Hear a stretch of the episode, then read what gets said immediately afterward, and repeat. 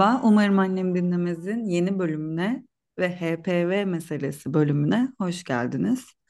Ee, öncelikle HPV'yi tecrübe etmiş ee, bir takım konuklarım olacak. İlk konum Gülsena, namı diğer Eflatun Maral. Daha önce de HPV meselesini kendisi, kendisiyle ee, konuşup bir bölüm kaydetmiştik. Sorularınızı cevaplamıştı. Şimdi tekrar sağ olsun beni kırmadı her zamanki gibi. Hoş geldin Gülsena. Merhaba Tülü. Teşekkürler. Önce kısaca seni bir tanıyalım ve HPV nasıl karşına çıktı, Ee, ne zaman çıktı, kaç yaşında çıktı, Ee, öğrenebilelim mi? Öğrenelim mi? Tabii ben Gülsena. Ee, diğer HPV aktivisti olarak Maslağım Eflatun Maral. Ee, HPV benim karşıma yaklaşık 5 yıl önce e, yanlışlıkla içimde tampon unuttuğum için e, ne olduğunu anlamak için gittiğim jinekoloji muayenesinde hekimimin e, önermesiyle HPV DNA testi önermesiyle hayatıma girdi. Ve e, ardından aile hekim, aile hekimliğinde yaptırdığım HPV DNA testi sonucunda e, 16 ve 81 tiplerinde HPV pozitif olduğumu öğrendim. Ve bu zamana kadar e, yani 30'lu yaşlarında bir kadın olarak konuyla ilgili doğru düzgün bir bilgiye sahip değildim. Sadece adını duyduğum e, bir şeydi HPV. Ve hani etrafında pek çok hekim olan, arkadaşları olan e, bilgi kaynaklarına görece ulaşabilen bir kadın olarak böyle söyleyebilirim. Ve bu süreç başladığında işte e, bana bir telefon geldi ilçe sağlık müdürlüğünden ve telefonda sizi kanser taramasına alacağız cümlesini duymamla HPV ile olan imtihanım başladı. Peki e, imtihanın başladı ve tedavi sürecin de başladı anladığım kadarıyla. Nasıl bir sürece girdin? Nasıl bir tedavi süreci seni bekliyordu? Aslında önce tedavi gibi bir durum olmuyor. Siz HPV pozitif çıktığınızda eğer bu riskli türlerden biri ise benim 16 öyle bir tür olduğu için, öyle bir tip olduğu için eee, size kolposkopi denilen eee, işlem yapılıyor. Bu bir çeşit biyopsi diyebiliriz. Sizden bir parça alınıyor ve hücre değişimi var mı yok mu? Yani kanser riski taşıyacak bir durum oluşmuş mu? Eee, buna bakılıyor. Eee, benim de 16 olduğu için böyle bir sürece girdim. Zaten bana telefonda söylenilen eee, o ko- şey insanı ilk duyduğunda korkutan kanser kelimesinin sebebi de buydu. Aslında yapılacak işlemi anlatmaya çalışıyorlar bunu söyleyerek. Eee, ve bunun ardından çok uzun 6 hafta gibi bir süre zaten o sonuçların çıkmasını bekliyorsunuz. Bu sırada da çok e, basit bilgilere bile ulaşmak çok zor olduğu için biliyorsun ki Google'da bir bilgi arattığınızda karşınıza çıkan özel hastane sayfalarında ki bilgileri okuduğunuzda hani neredeyse e, mezara girmiş böyle cenazenizi bekler pozisyona geçebiliyorsunuz. O bilgileri dikkate alıp eğer e, kendi kendinize teşhis koyarsanız bunu çok fazla insan yapıyor. E, benim için de biraz öyle zorlu bir süreç oldu. Ve e, o arada işte acaba kanser olacak mıyım, olmayacak mıyım, öyle mi, böyle mi, peki ne yapmam lazım diye sorularla geçti. İşte kendine iyi bak, dinlen, spor yap, sigara içiyorsan içme gibi genel geçer. E, tabii ki çok da önemli olan bu arada e, virüsü geriletmek için tavsiyeler de bulunuldu. Ben de onlara uymaya çalıştım ve aslında biraz da e, stres yapmamam, bunun üzerine bu 6 hafta boyunca çok fazla düşünmemem. Genel olarak bağışıklığınızı yüksek tutmak için moralinizi de yüksek tutmanız gerekiyor doğal olarak. Hemen kansermişsin gibi düşünme diyen insan e, çok azdı. Yani hatta çok sonradan bu cümleyi duydum. Hani siz mesela e, gidenler bilir ben bir de devlet hastanesine gittim. Çünkü ilk gittiğim yer özel hastaneydi. Ve orada HPV DNA testi çok pahalıydı.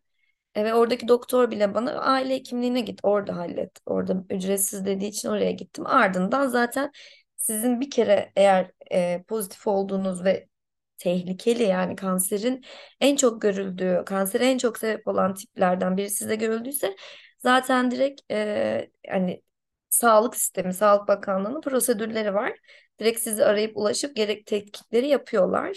Ondan sonra bir daha özel hastaneye dönüş sürecim olmadı. Oradan devam ettim. Ve o kolposkopi aynı gün aynı saatte yapılıyor bütün hastalara. Gidiyorsunuz böyle kapıda bekliyorsunuz. Ya çeşitli yaşlardan, medeni hallerden, e, inançlardan böyle bir sürü insan yani çeşit çeşit kapının önünde bekliyorsunuz. Bazıları benim gibi yani telefonda kanser kelimesini duymuş. Hiçbir fikri yok ne olacağıyla ilgili kanser olduğunu zannedenler, gö- gözyaşı gelenler vesaire böyle içeri bir kasap edasıyla giriyor insanlar, çıkıyorlar, giriyorlar, çıkıyorlar. Ben de öyle bir deneyim yaşadım. Ee, ve yani gerçekten çok strese sokucu. Özellikle eğer gerçekten bu bilgi kaynaklarına ulaşmanızda bir sıkıntı varsa zaten doğru düzgün bununla ilgili bir sağlık politikası olmadığı için bilinçlendirilmemiz yolunda. Yani aslında çoktan e, lisedeyken, ortaokuldayken, hadi en azından üniversitedeyken bu konularla ilgili daha çok bilgilendirilmiş olmamız gerekiyordu ki duyduğumuzda bunları yaşamayalım. E, aslında bu kadar yaygın görülen bir virüs olduğunu, e, yani çok çok çabuk bulaşın çok hızlı ilerlediğini ama siz kendinize iyi bakarsanız e, negatife de dönebileceğinizi, bunun işte kanser olmak anlamına gelmeyeceğini, kanser olmak için gerçekten vücutta virüs uzun zaman kalması ve tahribata yani hücre değişimine yol açması için zaman gerektiği ve bu zaman sırasında aslında zaten e, siz jinekolojik muayenelerinize düzenli gidiyorsanız e, en azından bir kere HPV DNA'nızı yaptırdıysanız, PEP smearlarınızı yaptırıyorsanız zaten e, büyük oranda e, oluşabilecek olumsuz senaryolardan korunduğunuzu öğrenmeniz biraz zaman alıyor. Yani ve bunun gerçekten sosyoekonomik olarak bile e, bir çok fark etmediğini gördüm. Yani belki en fazla bunu anlatmak, paylaşmak etrafındakilerle belki e, benim durumumda biraz daha kolay olabilir. Ama e, ben bu meseleye kafayı takıp e, işte seninle yaptığımız podcast'ten sonra bu konuyla ilgili elimden geleni yaptığım dönemde Instagram'dan bana gelen çok fazla mesaj oldu. Çok fazla kadınla görüştüm. Onları sakinleştirmeye çalıştım. Bazen benden e, işte tıbbi e, konularda da destek istediler. Tabii ki bunu veremeyeceğimi, hekim olmadığımı. Hani ancak onları yani doktorun doktora git, hastaneye git, aile hekimine git gibi işte hani sonuçları gelmeden karalar bağlamamasını vesaire ancak söyleyebildim. Fakat konuştuğum insanlar yani tam bir gerçekten ülkemizin yelpazesi şeklindeydi. İşte lise öğrencisinden e, 40'lara yaklaşmış kadına e, işte gayet meslek sahibi, kariyer sahibi insanlara, küçük şehirde yaşayanından büyük şehirde yaşayanına bir sürü kadın e, bu konuda e, bana mesaj attı ve burada da bir kere daha gördüm. O kadar yetersiz ki çok fazla sizin e, nerede durduğunuz, nerede yaşadığınız bile fark etmiyor aslında. Benim sürecim bana bunu gösterdi. Ardından temiz çıktığı için bütün sonuçlarım yani temizden kastım hiçbir hücre değişimi yok. Ee, yani en ufak bir hücre değişimine giden hiçbir şey yok. Yani bu cin bir cin iki dediğimiz e, aşamaların hiçbiri yok. O yüzden bana bundan sonra 6 ayda bir pap smear yaptıracaksın. Kendine dikkat edeceksin dendi. Burada Ben bir de küçük araya girmek istiyorum. Ee, birçok dinleyicinin şöyle bir sorusu var. Sen de tecrübe etmiş biri olarak ee, bunu açıklayabilirsin. Ee, HPV negatif sonucu aldıktan sonra tekrarlar mı? Vücuttan komple atılır mı? Sonsuza kadar iyileşmiyor mu? Bir kere kapınca negatife dönmek mümkün mü? Ben pozitifim, ameliyat oldum, rahim ağzı yakıldı. Tekrarlar mı acaba yoksa vücuttan atılır mı? Hep e, aynı sorular sorulmuş. O yüzden bunun cevabı sendeki cevabını alabilir miyiz?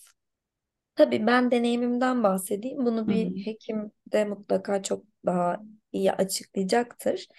Ee, ben pozitif olduğumu öğrenip ardından işte kolposkopi süreci, orada hücre değişimi olmaması, temiz çıkması sonuçları ve ardından simirlerimi 6 ayda bir düzenli yaptırdıktan sonra iki buçuk yıl sonra eee, temiz yani temiz dediğim e, HPV negatif çıktım tetkiklerimde.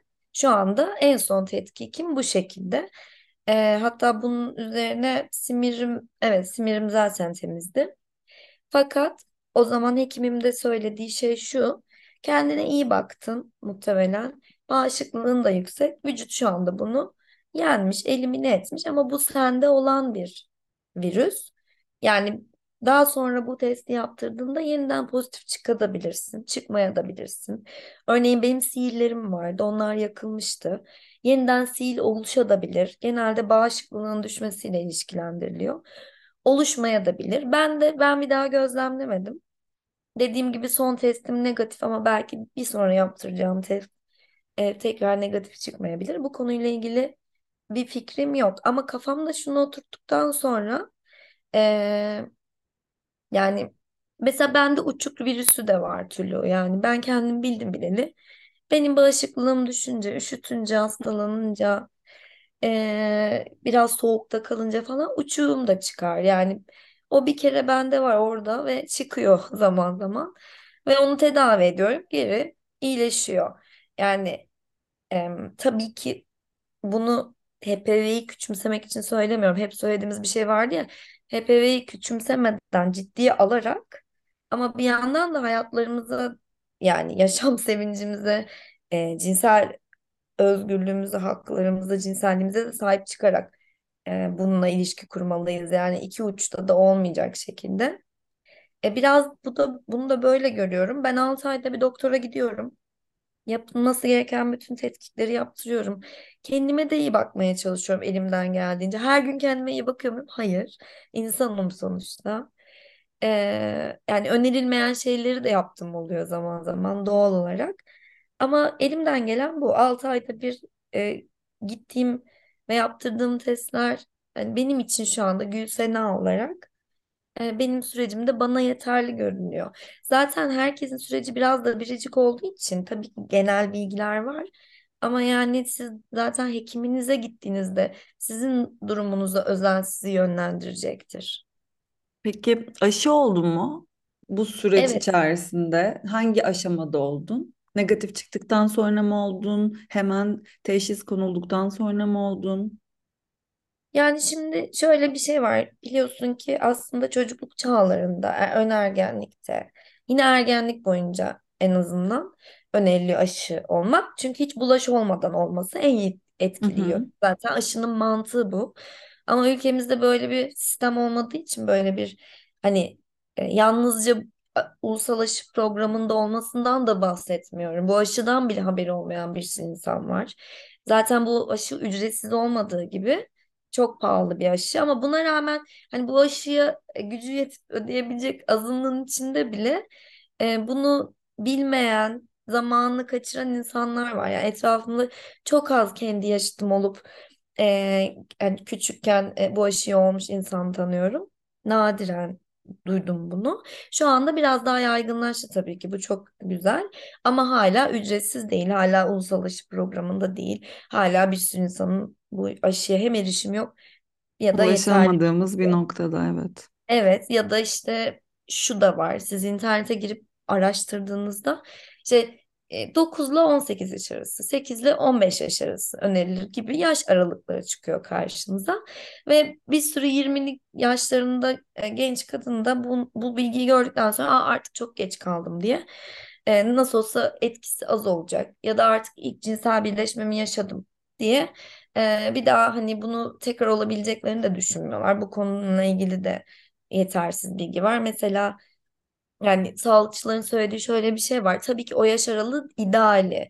Ama 40 yaşında dahi olabilirsiniz. Elbette e, etkisi gün geçtikçe azalan bir aşıdan bahsediyoruz. Ama hiç olmamaktan iyidir. Yani mutlaka olmanızı öneriyorum diyen e, olmuyor genelde ama olursanız iyi olur. Bir zararını görmezsiniz. Hatta faydasını da görebilirsiniz. Çeşitli yeni araştırmalar var diye de açıklayanlar oluyor.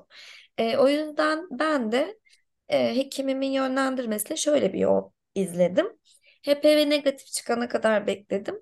HPV negatif çıktıktan sonra o sırada artık Türkiye'de Gardasil 9'lu aşıya ulaşmak mümkündü. Çok fahiş bir fiyata tabii öyle oldu. Çok büyük e, meblağlara. E, ama ben zaten iki tipte enfekte olduğum için e, dörtlü aşıyı olmak istemedim. Olmuşken dokuzluyu olmak istedim. Bunun için bir bütçe ayırdım. Ve ilk iki dozumu oldum. Üçüncü dozumu olacağım yakında. E, fakat üçüncü dozu olduktan sonra da belgelerimle ve faturalarımla beraber tabii ki hukuk e, hukuki yollardan e, SGK'ya başvurarak eğer kabul olmazsa SGK tarafından dava açarak aşı ücretimi geri talep edeceğim. Çünkü bu bir sağlık hakkı. Hı Bu hı. bana daha önce sunulmalıydı. Ve bu e, ileride e, mesela şu anda aşı, pro, aşı programının alınması konuşuluyor ama işte kapsamı konuşuluyor biliyorsun. Medeni hal, yaş vesaire gibi. E, yani 30 artı ve bekar kadınlar da aşı olmayı hak ediyorlar. O yüzden bunu önemli bulduğum için mutlaka bu konuyla ilgili emsal kararlar var zaten. O kararlardan o kararları izleyerek ben de e, hakkımı aramayı düşünüyorum. Evet, 26 yaş geçtikten sonra aşı olsak işe yarar mı? Olalım mı sorumuz var. Buna da bir cevap vermiş olduk.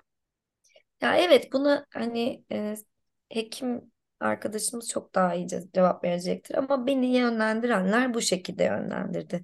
Böyle söyleyebilirim. Gülsena yurt dışında kullanılan bir etken madde artık Türkiye'de varmış. Ee, tablet olarak kullanılıyormuş. Bundan haberin var mı? Hiç haberim yok. E, HPV Bir, bir iki tane etken madde soran olmuş yine. Böyle bir araştırdım. Ee, etken maddenin ismi de dur bakayım. Inosin Pronobex diye bir şey. hiçbir bilgim yok. Peki bu tabletler önlemek için mi yoksa e, enfekte olan kişilere mi ön- öneriliyor? Ne Ee, amaçla enfekte kullanılıyor? olan kişilere diyebiliyorum ama bunu da ben de hekime sorarak e, bilgilendireceğim böyle bir şey varsa bu programda konuşalım istiyorum. Evet ben de çok sevinirim. Hatta aşıyla bir etkileşime girer mi diye de sorabilirsen benim adıma çok Tamam, sevinirim. bunu da yazıyorum sorularımın arasına. Çok teşekkür ederim tecrübelerini tekrar gelip bizimle paylaştığın için. Bu programda birden fazla kişinin tecrübelerini dinleyeceğiz. O yüzden kısa kesiyorum ve seni e, uğurluyorum. Ben teşekkür ederim. Öpüyorum. Hoşça kal, görüşmek üzere. Hoşça kal. HPV meselesinin ikinci konuğundayız. E, ikinci konuğum Hazal. Hoş geldin Hazal. Ee, hoş buldum Tulu. E, teşekkür ederim öncelikle. E, davetimi kırmadığın için. Küçük bir çağrıma geri döndüğün için. E, seni kısaca tanıyalım mı? Tanırken de HPV ile yolunun kesişme hikayesini de dinleyebilirim. Yani kaç yaşındaydın, kaç yaşında oldu vesaire gibi detaylarla, aşamalarla anlatabilirsin. Tabii. Ee, 27 yaşındayım. İstanbul'da yaşıyorum. Hem dansçıyım hem bir özel şirkette çalışıyorum. Beyaz yakayım tabiri caizse. 25 yaşımın sonlarıydı. İşte tam hatta doğum günüme yakın bir zamanlardı. Bir sene önce kadar öğrendim. Önce sihir fark ettim. Sonra işte doktora gittim. HPV DNA testi yapıldı. Ondan sonra işte tiplerini öğrendim falan filan bu şekilde oldu süreç. Bir sene iyi biraz geçti.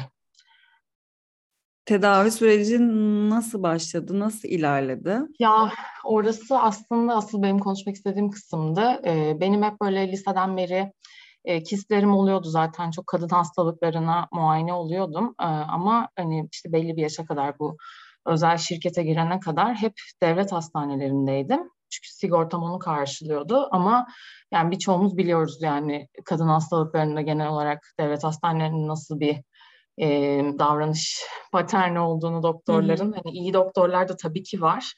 E, ama gerçekten çok nadir. O yüzden ben bunu ilk öğrendiğimde yani şanslı olduğum bir kısım e, özel sağlık sigortam olmasıydı. Zaten bir süredir de hani devlette böyle muayene olmamaya yeminli gibiydim. E, Bunda da işte e, önce hani yakın olduğum bir arkadaşımın doktoruna gittim. Çok işte memnun kalmadım. Yani saç testi gerçi orada yapıldı ama Sonra işte yine başka bir arkadaşımın önerdiği bir doktora gittim. Yine çok memnun kalmadım. Hatta biraz problem yaşadım. Ee, öyle olunca ben dedim ki yani bir de 16, 18 ve 59 çıktı bende. Üçü de hani biliyorsun daha riskli türleri zaten. Hı hı.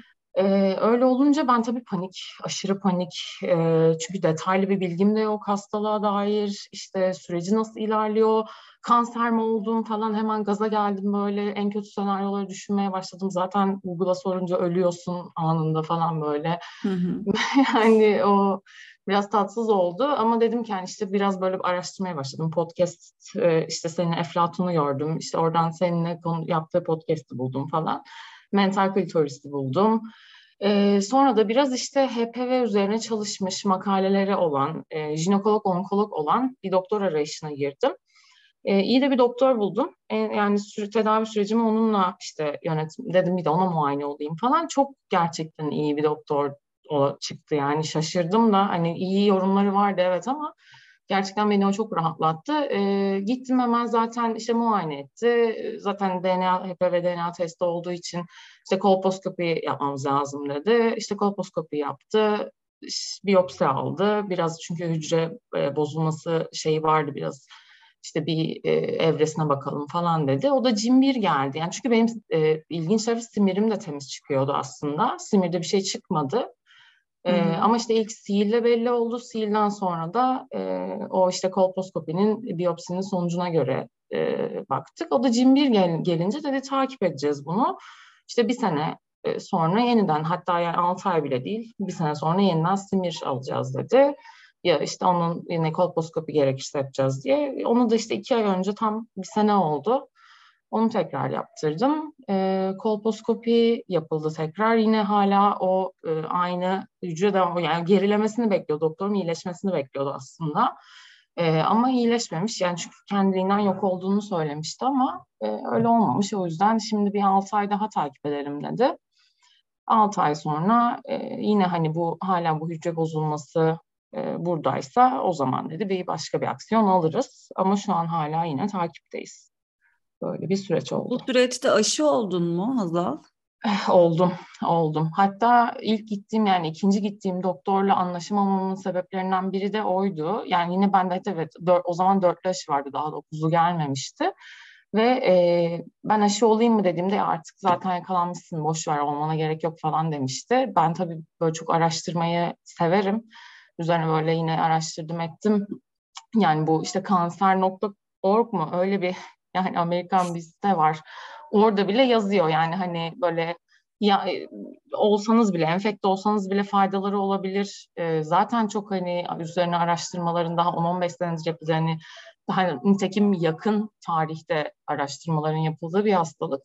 O yüzden hani net bir şekilde olma boş ver ya falan tavrı olmuştu. E, ama diğer doktorum ol dedi yani ne olacak.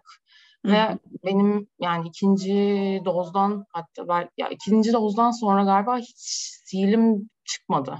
Yani belki hani onunla mı ilgili bilmiyorum çünkü yaşam tarzımda böyle ciddi bir şey değiştirmedim. Ekstra bir e, besin takviyesi vesaire de almadım. Hani bu papilex'tir bir şeydir. E, ama faydasını gördüm gibi yani oldum aşılarımı. Dörtlüğü oldum. Üç dozumda. Bu hazırlanır, hazırlanırken e, şeyi e, araştırdım. Daha araştırırken bir şeyleri karşıma e, yurt dışında kullanılan bir etken madde artık Türkiye'de e, ağızdan tablet olarak alınan bir etken maddeden bahsetti e, karşıma çıkan makalede. E, bundan haberin var mı? Ee, yok. Acaba hangisi? E, Inosin Pronovex. Pronovex. Hmm, Bunu e, şimdi sizle röportajlarımdan sonra bu hafta bir hekimle de yapacağım. Ona da soracağım zaten. De haberin var mı diye bir sorayım istedim. Yok yok Aa. açıkçası öyle hani ek şeye de girmedim epeydir ya. Yani iyi beslenip iyi hani sağlıklı yaşayayım, spor yapayım falan. Biraz öyle e, şey yapıyorum, odaklandım ama yani dediğim gibi Papilex bana doktorum söylemişti ilk. Onu kullanamadım yani çok rahatsız etti beni. Biraz yan etkileri oldu. Hı hı. Öyle olunca da bırakmıştım ama e, takip edeceğim ben de. Senin, e, tamam. Ee, bir dinleyici şöyle bir şey sormuş. Çok yaygın olmasına rağmen neden kendi aramızda bu kadar az konuşuyoruz? Ya evet. Benim ne mesela bu programa katılmayı istememin en büyük sebeplerinden biri buydu. Ee, bunu niye bu kadar paniklediğimi de ilk öğrendiğimde hiçbir şey bilmiyorum. Ee, işte bizim zaten eğitim sistemimizde bir sıkıntı var. Bunlar hiç konuşulmuyor. Cinsel hastalıklarla ilgili hiçbir eğitim verilmiyor.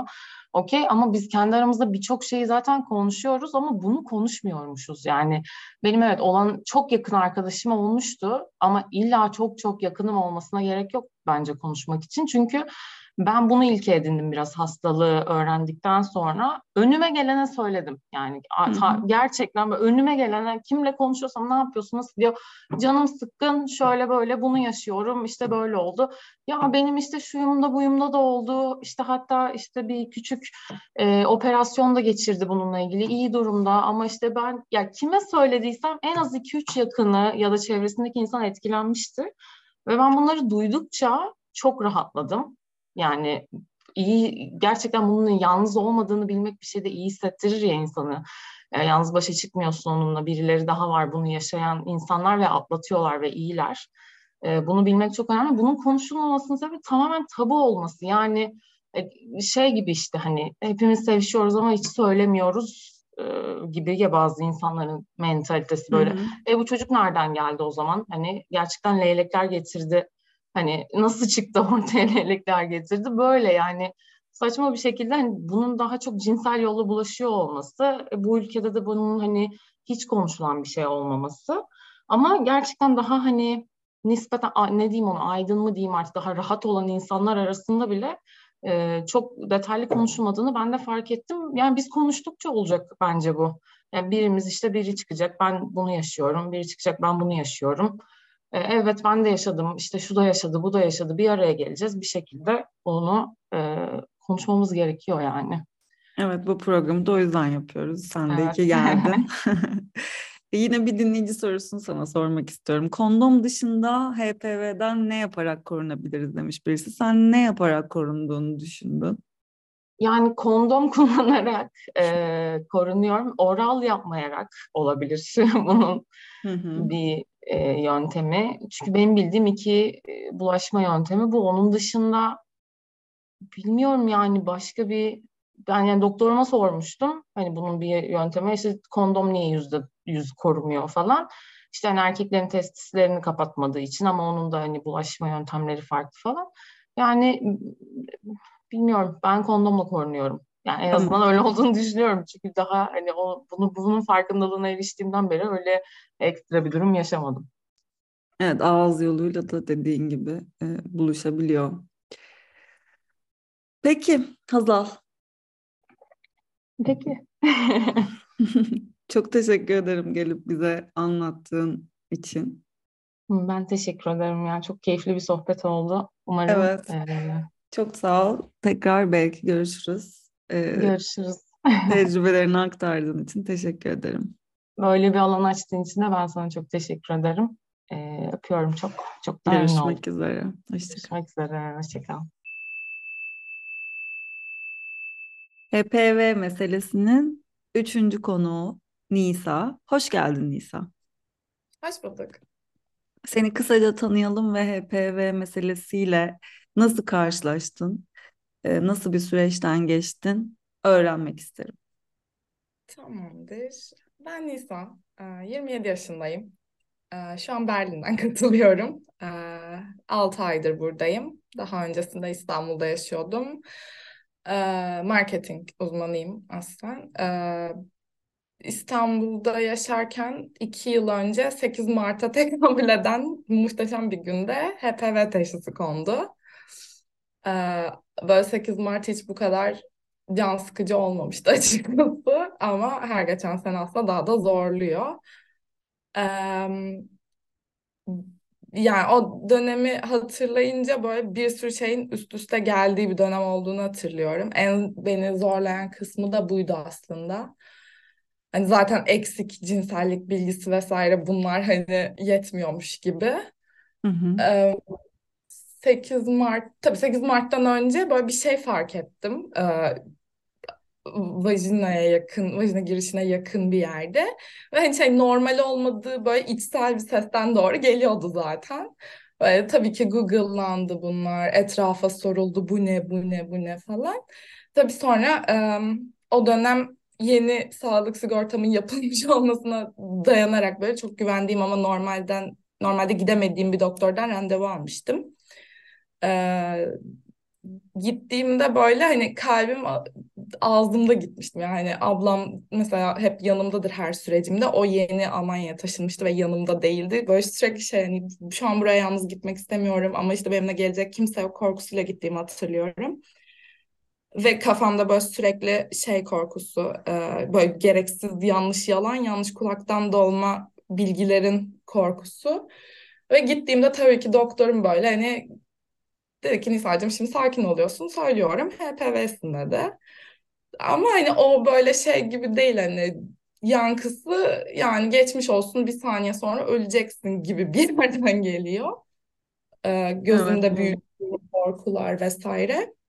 Tabii benim orada tansiyonum düştü. Yani dünyam başıma yıkıldı ama çok drama queen bir e, yapıya sahip olduğum için de olabilir bu ya da geçmiş sağlık hikayelerim böyle yıpratıcı olduğu için de olabilir. Ee, yani ben ona ağlamaya başladım zaten. Hani adamın dediği hani şimdi adamın hayalindeki şuydu işte. Şimdi seni alacağız yan odaya götüreceğiz hızlıca onları yakacağız. Ben sana prosedürü anlatacağım. Hani böyle tam özel hastane doktoru böyle ama dünyanın en tatlı doktoruna denk gelmem de mükemmel bir şey. Ama tabii onun beklediği kadar hızlı ben olayı şey yapmadım yani kaldıramadım Ee, yani onun dediği gibi olsa da benim elim sürekli telefonda ablamı arıyorum. İşte abla diyorum HPV'ymişim. Hani ben algılayamıyorum ne olacak şimdi falan.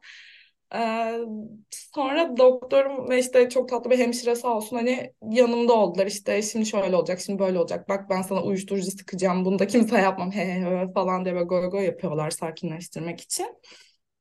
Yani çok hızlı oldu bitti. Hani herkes bunu kabullendi ve işte direkt iyileşme prosedürüne geçildi.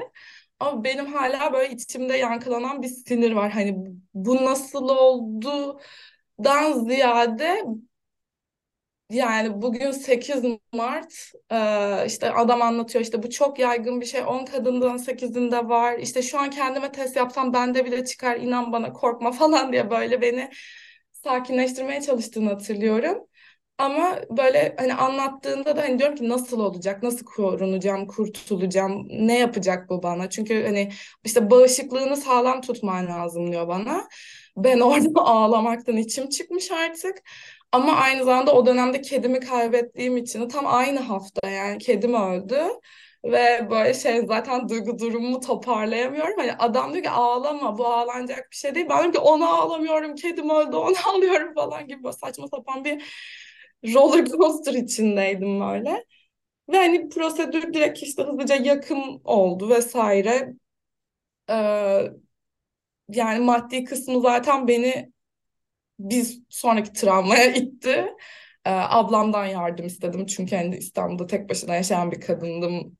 Geçinemiyordum yani onun için zaten şu an Almanya'dayım ama o dönem hani çok yordu ve işte ablam sürekli destek oldu. Ee, hastaneden çıktım en yakın arkadaşıma gittim.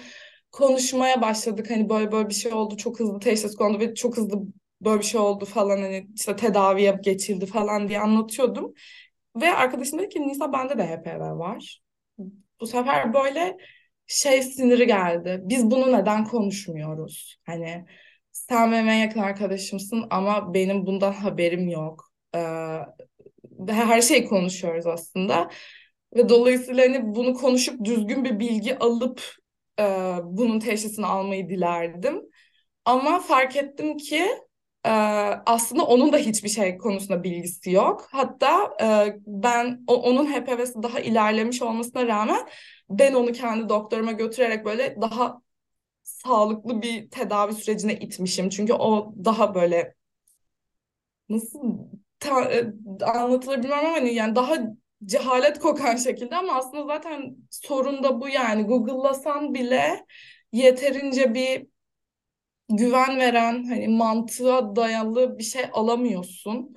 Cevap alamıyorsun bence yani ben araştırırken çok gerilmiştim.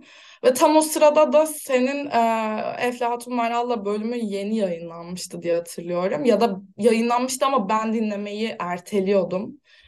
Bu sefer direkt aklıma o geldi. Onu açtım. Hani en azından böyle ne bileyim düzgün bir bilgi akışı nereden alabilirim diye onları dinlemeye başlamıştım falan. Hatta ona da yazdım Instagram'dan. O zamanki konuşmalarımızı açtım okudum çünkü hani nasıl bir panikle yazdığımı. Ve böyle hani o dönem gerçekten düzgün bilgi alamamak e, beni aşırı sinirlendiriyordu. Yani 8 Mart'ta böyle bir teşhis almak zaten çok sinirlendirmişti. E, bir de o benim için çok zor bir dönemde almak vesaire. Hani öyle bir maddi zorluk içinde almak daha da sinirlendiriyor. İşte bilgi akışının düzgün olmaması kat, böyle katlandıkça devam eden bir sinirim olduğunu hatırlıyorum o döneme dair. Ve sonrasında ne dediğimi unuttum. Çok tatlı. Ben sana yardım edeyim soru sorayım sana.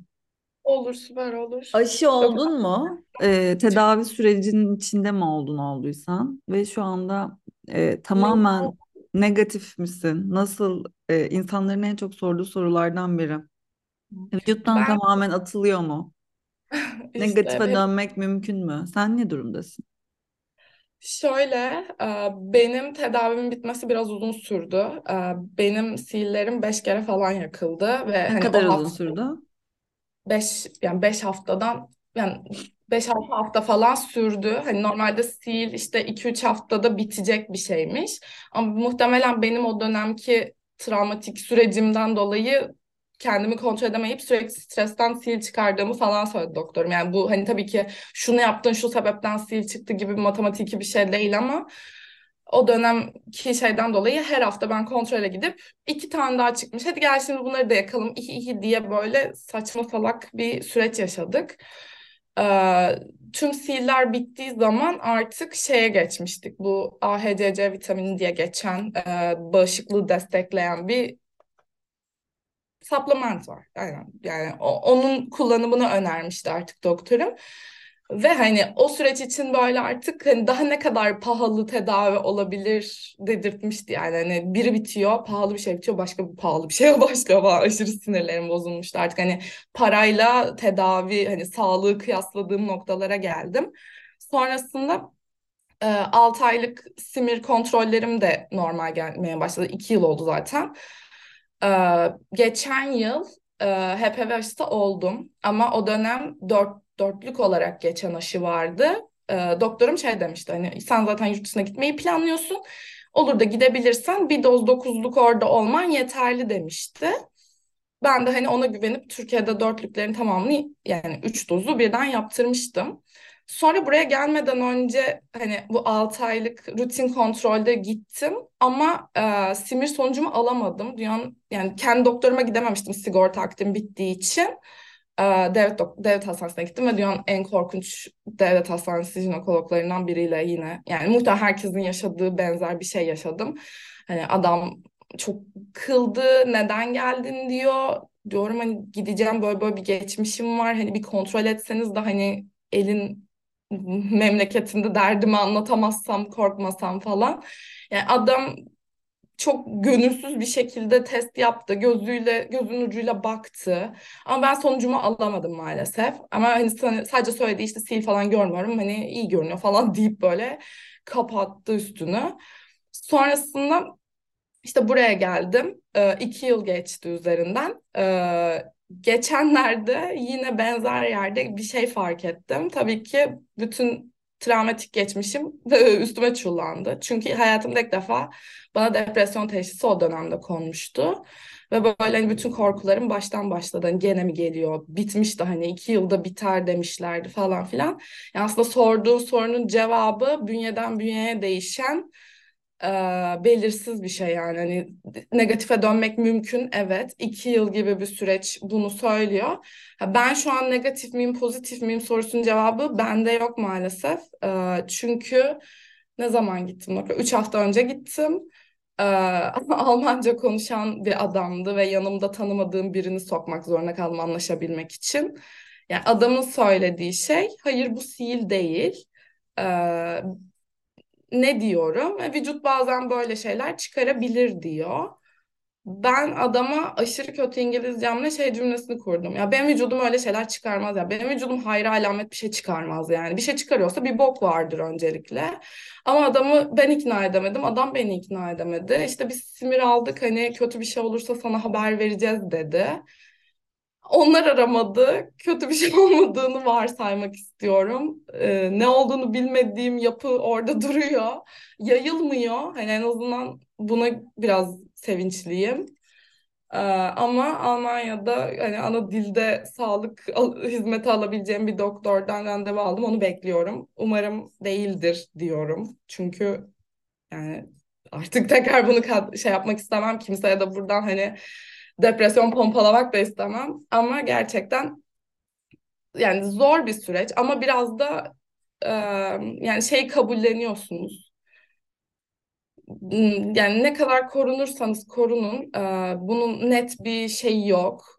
E, ama kontrol altında olduğunuz sürece de sizi çok da korkutacak bir şey de değil yani.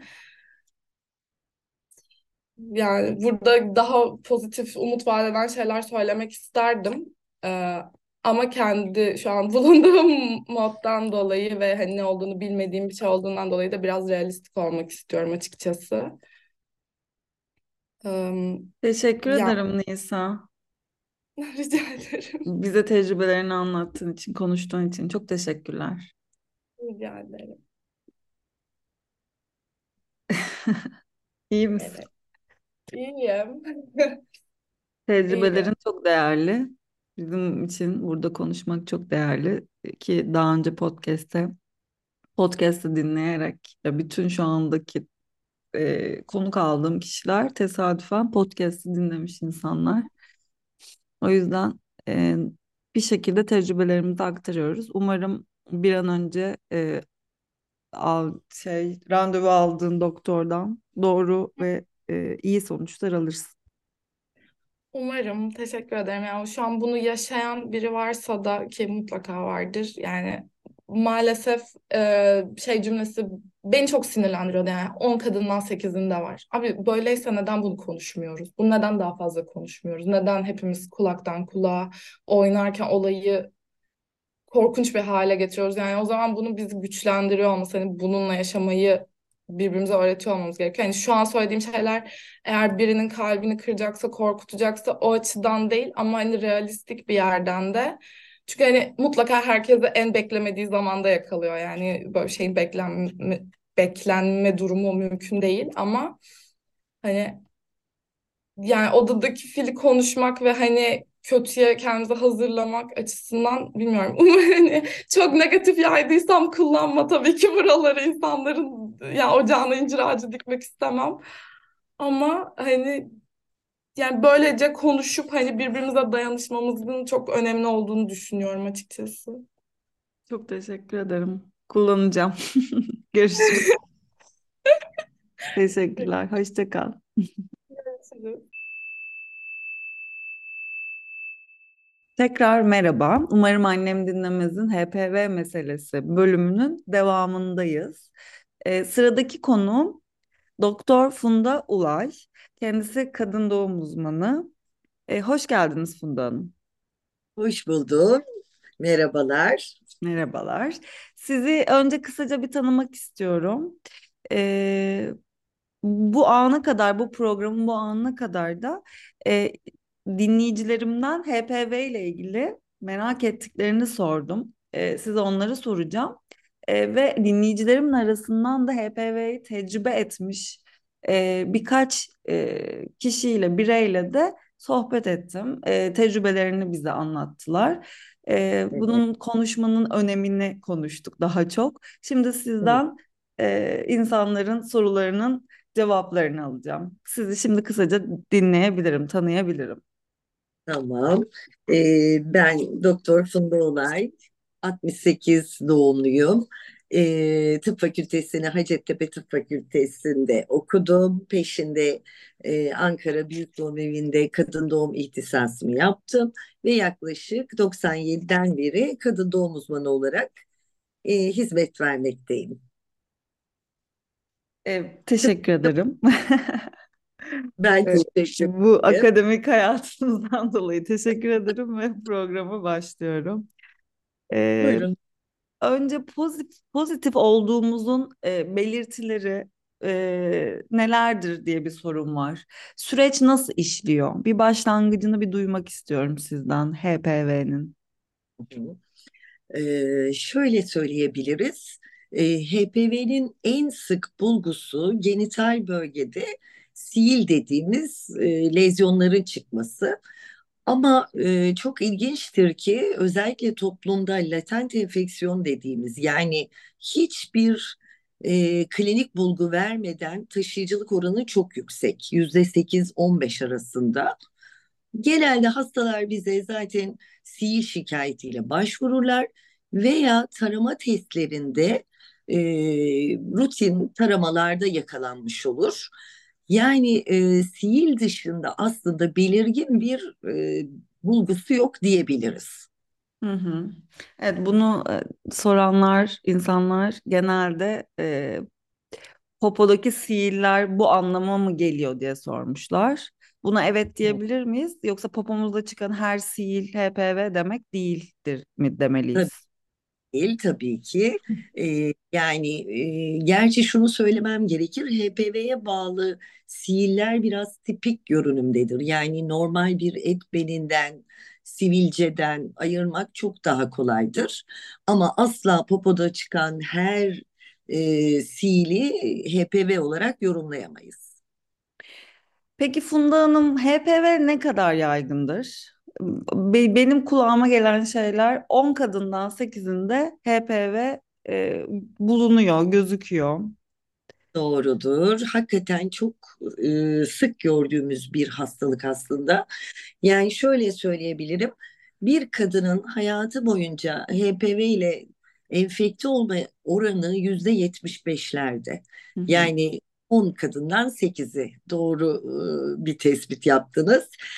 Erkeklerde de yüzde 33 yani 3 erkekten birinde de HPV virüsüyle temas ömür boyunca görülebiliyor. Düşündüğümüzden yaygın bir rahatsızlık. Evet. Ee, hep bu- önceki programlarımda sorduğum insan birinin sorduğu soruyu e, bir konuğuma da ilettim. Bu kadar yaygın olmasına rağmen neden kendi aramızda bu kadar az konuşuyoruz bu konuyu diye. Bu bu Çok, bir bu efendim.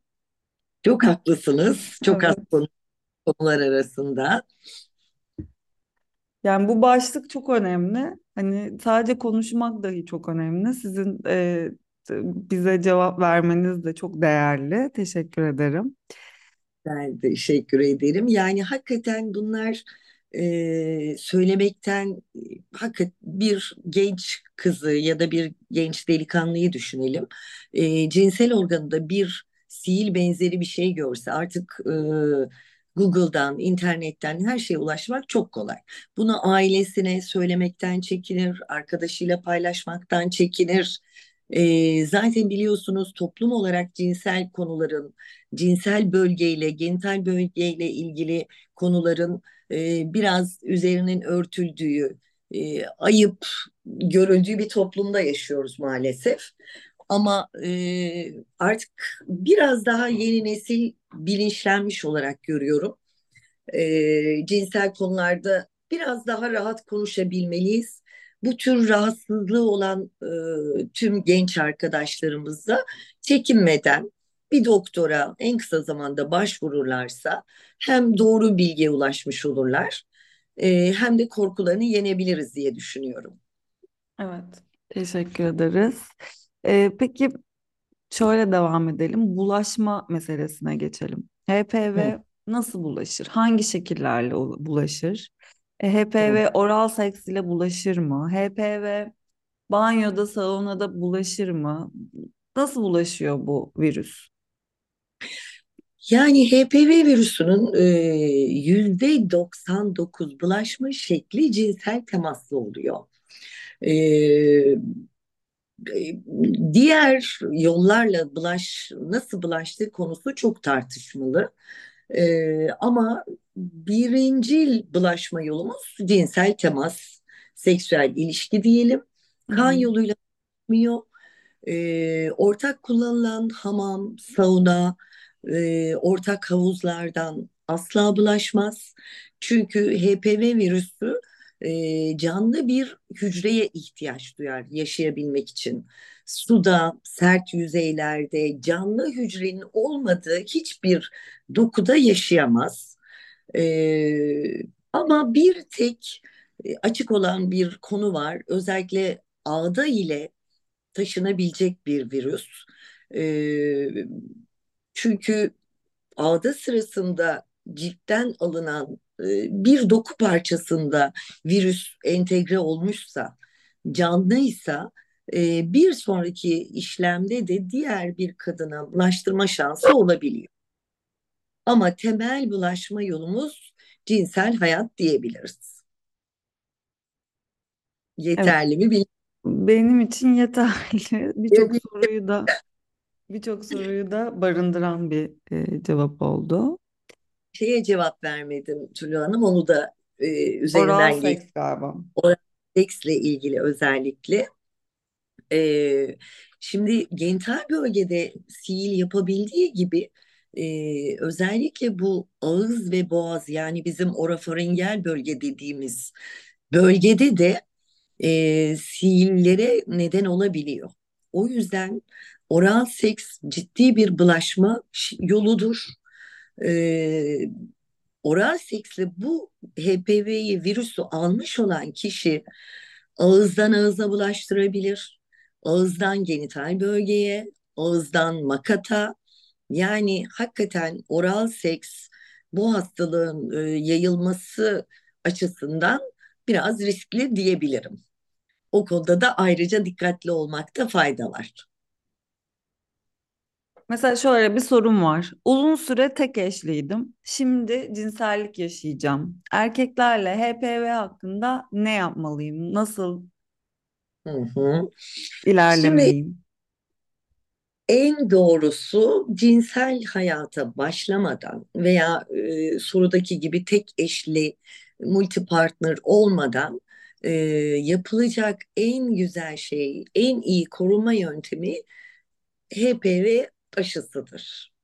Artık ulaşılabilir, günümüzde temin etmesi kolay. E, ilk cinsel temastan önce yapılırsa yüzde yüz neredeyse koruyuculuk sağladığını düşünüyoruz. Bir de özellikle genç arkadaşları uyarmak istiyorum. Cinsel temastan bir iki öncesindeki birkaç gün genital bölge tıraşlaması, genital bölgeye yapılan lazer epilasyon ya da tüy dökücü kremler ciltte tahriş yapabileceği için yani her türlü enfeksiyona açık bir ciltle siz e, cinsel ilişkiye girmemelisiniz. Korunma yöntemlerinden biri de budur. Çoğu zaman kondomun tek başına koruyucu olduğu düşünülür ama kondomla da yüzde yüz koruyuculuk sağlanamaz. İsrarla aşı diyoruz. Korunmanın en güzel yolu. Evet, sırada aşı sorularım vardı zaten. Şimdi biz HPV aşısını nasıl olacağız? Ee, aşıyı biriyle birlikte olmadan önce yaptırmamız mı gerek? En Ee, ideali cinsel hayat başlamadan yani şu an e, tüm Avrupa ülkelerinde 9 yaşından itibaren bütün e, kız ve erkek çocukları aşılanıyor. Bir de ülkemizde e, 15 yaşına kadar yani e, hormonların e, ergenlik dönemine giriş hormonların çalışmaya başladığı artık cinselliği algılamaya başladığımız yaşlarda e, aşılanma öneriyoruz. Güzel tarafı 15 yaşından önce sadece iki doz aşı koruyuculuk sağlayabiliyor. hmm. Ama 15 yaşından sonra biz yetişkinler 3 doza tamamlamak zorundayız. Hatta geçen hafta e, gene bir kolej öğrencisi sınıfta bütün arkadaşlarım aşılandı ben de aşılanmak istiyorum diye e, gelmişti. Çok hoşuma gitti. Yani gençlerde artık bu bilinç oluşmaya başlamış demek ki. Evet, evet. Peki HPV tanısı alsak da aşı yaptırmalı mıyız? Evet.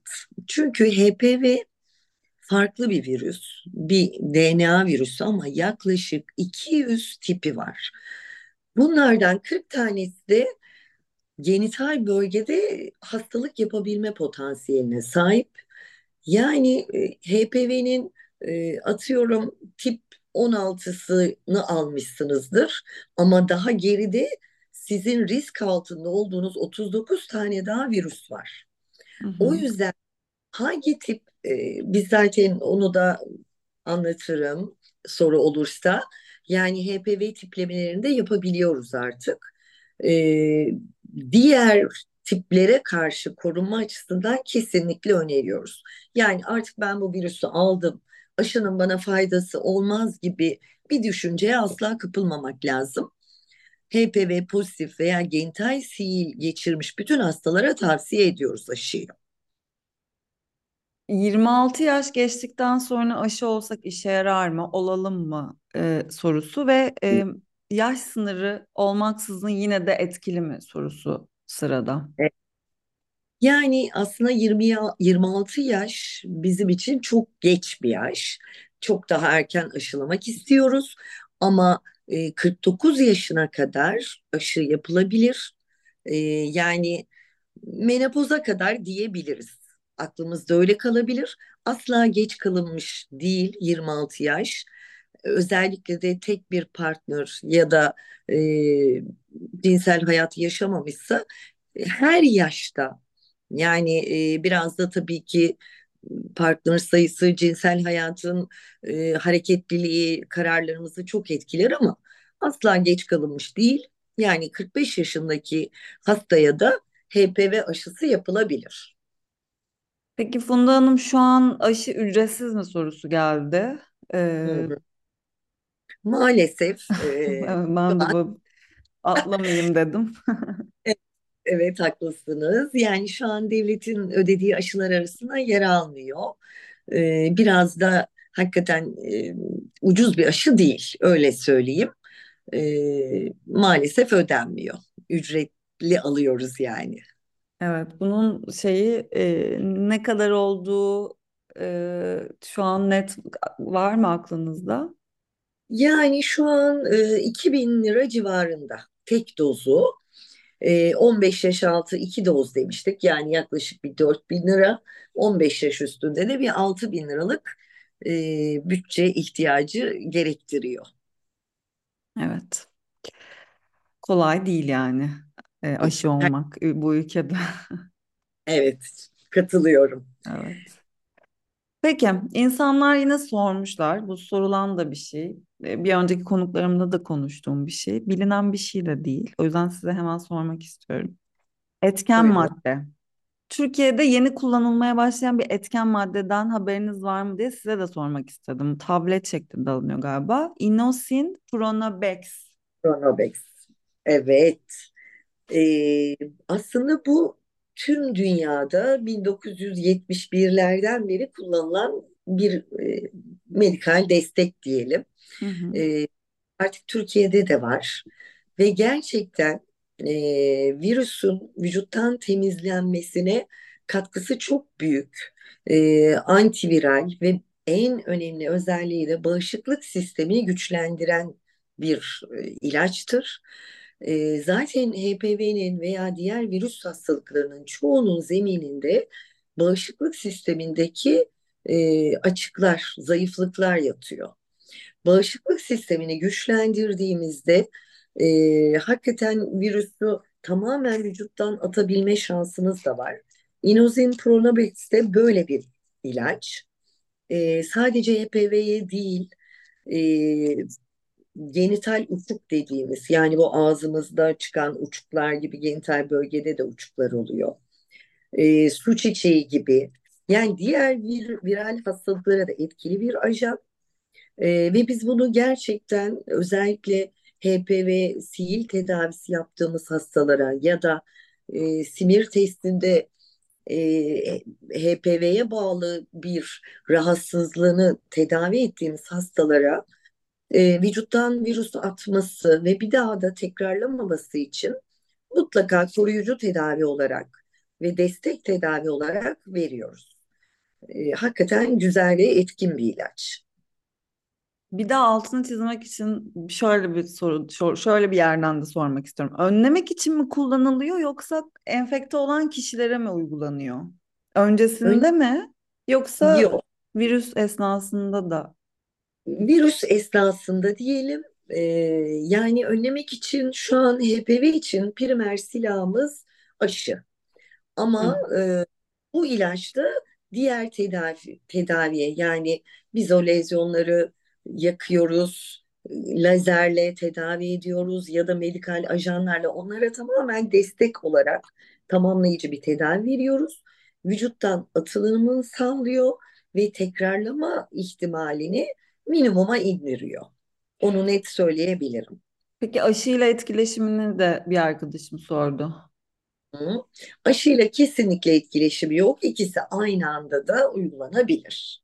Gönül rahatlığıyla. Peki, teşekkür ederim. Ee, Ben ederim. sorularıma devam ediyorum. Ee, Evet, şimdi böyle a- aşama aşama sorularım olduğu için arada böyle devam ediyorum dediğimde sanki devam etmiyormuş gibi anlaşılıyor ama sonsuza doğru. kadar iyileşmiyor mu? Bir, bir kere kapınca negatife dönmek mümkün mü?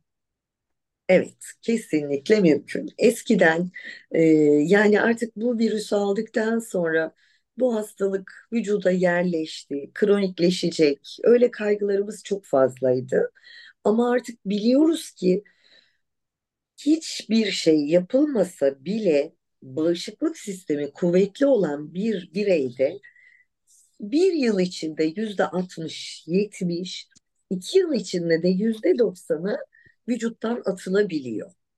Asla hani bir kere girdi artık kurtulamayacağım gibi bir düşünceye kapılmayalım. Vücuttan tamamen atılabilen bir virüs. Özellikle dediğim gibi bağışıklık sistemi e, problemi olmayan hastalarda tamamıyla kurtulmak mümkün. Kurtulmak mümkün ama tekrarlaması da mümkün değil mi? Evet, çünkü o kadar farklı tipi var ki yani siz bugün farklı bir tipten kurtulurken diğer tipe karşı e, garanti altında olduğunuzu söyle, söyleyemiyoruz. Ama işte aşıya da o noktada çok büyük e, bir görev düşüyor. Yani özellikle kansere sebep olabilecek, e, potansiyel hastalıklara neden olabilecek tiplere karşı kafamızı rahatlatmış oluyoruz. Onlara karşı vücut bağışıklık oluşturmuş oluyor. Peki Cevap gebe, gebelik için e, sorularım var. Gebelik için tabii sorun olur mu? kesinlikle olmaz. Yani hastanın gebe kalmasını zorlaştıracak e, bir etkisi asla yok. E, sadece şunu belirtmek istiyorum. Yani gebelik sırasında HPV aktif HPV enfeksiyonu varsa yani genital bölgede siilleri görüyorsak e, tek dezavantajımız normal doğum asla yaptıramıyoruz. Ee, hastaların sezeryanla doğum yapmaları gerekiyor. Çünkü nasıl e, demin hani ağız ve boğazda da bu virüsün yerleşebildiğini söylemiştik. Aktif enfeksiyonlu annelerde de doğum sırasında, vajinal doğumda bebek kanaldan geçerken o virüsle temas ederek geldiği için e, bebeğin hakikaten solunum yollarında ciddi sihirler oluyor ve ölümcül diyebileceğimiz kadar ciddi bir şey. Sadece normal doğuma engel olabilirler. O da altını çiziyorum. Aktif lezyonu olanlar. Yoksa daha önce HPV geçirdim. Ee, işte sihilim vardı, onu yaktırdım. Ben normal doğum yapamaz mıyım? Yapabilirler. Yani onlarda normal doğuma engel bir durum görmüyoruz. Peki virüs kan testinde çıkıyor mu? Maalesef kan testinde yakalayabildiğimiz bir virüs değil. Ee, daha çok HPV taramaları dediğimiz DNA taramalarında yakalayabiliyoruz. Bunu da nasıl yapabiliriz? Genelde rahim ağzında yerleşme eğiliminde olduğu için rahim ağzından alınan sürüntüde veya sihili olan hastada sihilden yapılan HPV e, taramasıyla emin olabiliyoruz. Ama kan testi maalesef yok bugünkü teknolojiyle. Peki HPV DNA taramasıyla simir testi aynı şey mi? E, kesinlikle ikisi de çok farklı. E, kabaca farklarını şöyle söyleyebilirim. E, HPV Pardon, köpek. e, HPV taraması 5 yılda bir yapılan, şu an şaşıracaksınız ama devletin karşıladığı e, bir e, testtir. Yani 30 yaş üstü bayanlarda e, devlet bunu ücretsiz sağlıyor. KETEM dediğimiz e, sağlık ocaklarının farklı bir grubu var. Orada tarama amaçlı yapılabiliyor. Şimdi e, tamamen bir DNA testi hem varlığını yokluğunu anlıyoruz virüsün. Varsa da tiplen, tipini öğrenebiliyoruz. Tiplendirme yapabiliyoruz. Ve e, HPV taraması yapıldı, negatif çıktı. 5 yıl kafanız rahat. 5 yılda bir yapılan bir testtir. Simir ise e, yani daha farklı bir teknikle çalışılır. E, Sibir'den önce özellikle şunu belirteyim. HPV taramalarında biz özellikle kanser açısından riskli grubu ayırt ederiz. Çünkü biliyoruz ki bazı tipleri yüksek potansiyel kanser yapma ihtimali var. Ee, özellikle o tipleri tespit ettiğimiz hastalarda rahim ağzı kanseri açısından önlemler alırız, takiplerini sık tutarız, daha ileri tetkiklere gireriz.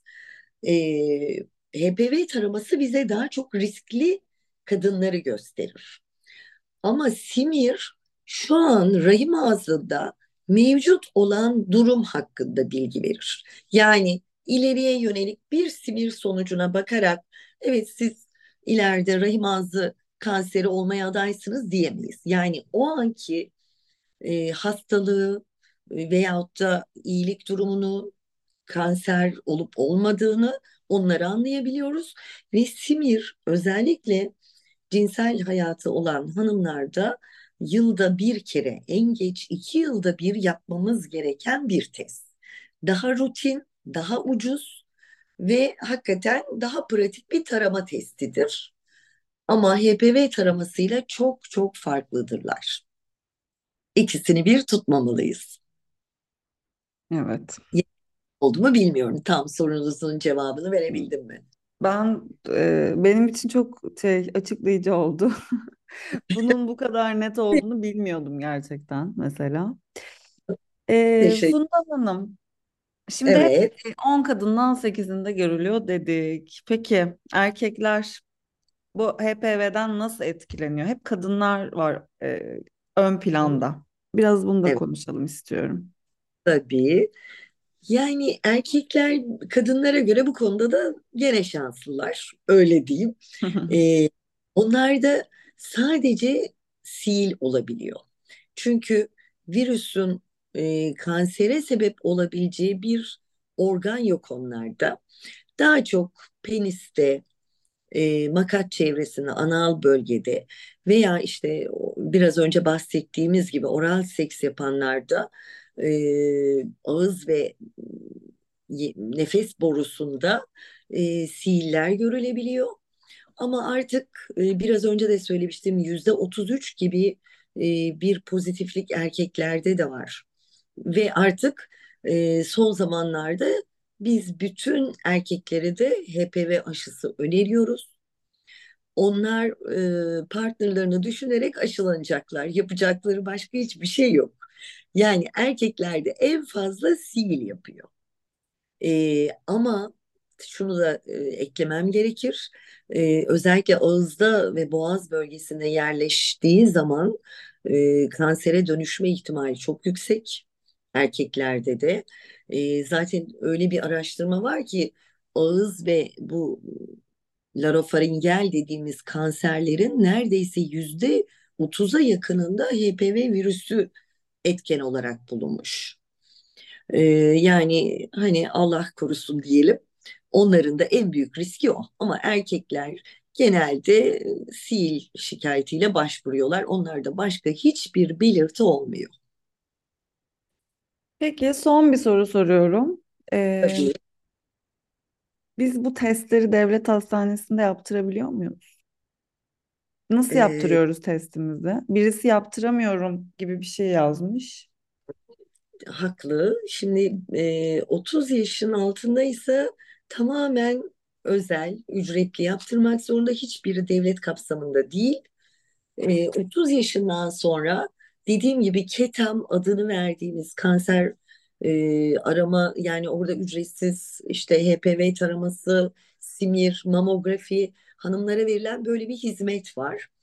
Ama e, genel olarak toplumun şu anki e, durumunu göz önüne alırsak tamamen özel hastanelerde e, yani gidip bir üniversite hastanesine şey de diyemiyorsunuz. Ben bir HPV taraması yaptırmak istiyorum. Yani ama biz tabii ki cinsel e, hayata başladıktan sonra ilk 3 yıl içinde mutlaka bir simir öneriyoruz. Bütün e, cinsel aktif hastalarımıza, genç kızlarımıza e, zaten hani orada bir şeyden şüphelenirsek ya da bir sil, ufacık bir sihirle başvuran hasta hemen yönlendirebiliyoruz. Ama maalesef hepsi şu an hakikaten de ekonomik olarak e, ağır gelebilecek yani ucuz testler değil e, devlette 30 yaş üstünde sadece güvence sağlıyor. Onun dışında tamamen özel yapılıyor diyebilirim. Peki Funda Hanım çok teşekkür ederim. Ee, Ben sor, ederim. benim ve dinleyicilerimin sorularını cevapladığınız için Rica ediyorum. Ben çok vakit teşekkür ayırdınız. ediyorum. Estağfurullah. Ben çok memnun oldum. Ee, programı kapatıyorum izninizle. Tabii. Hoşça kalın. Çok Hoşça teşekkür kalın. Sağ olun. Hoşça kalın. Bu program bitti arkadaşlar. Teşekkürler.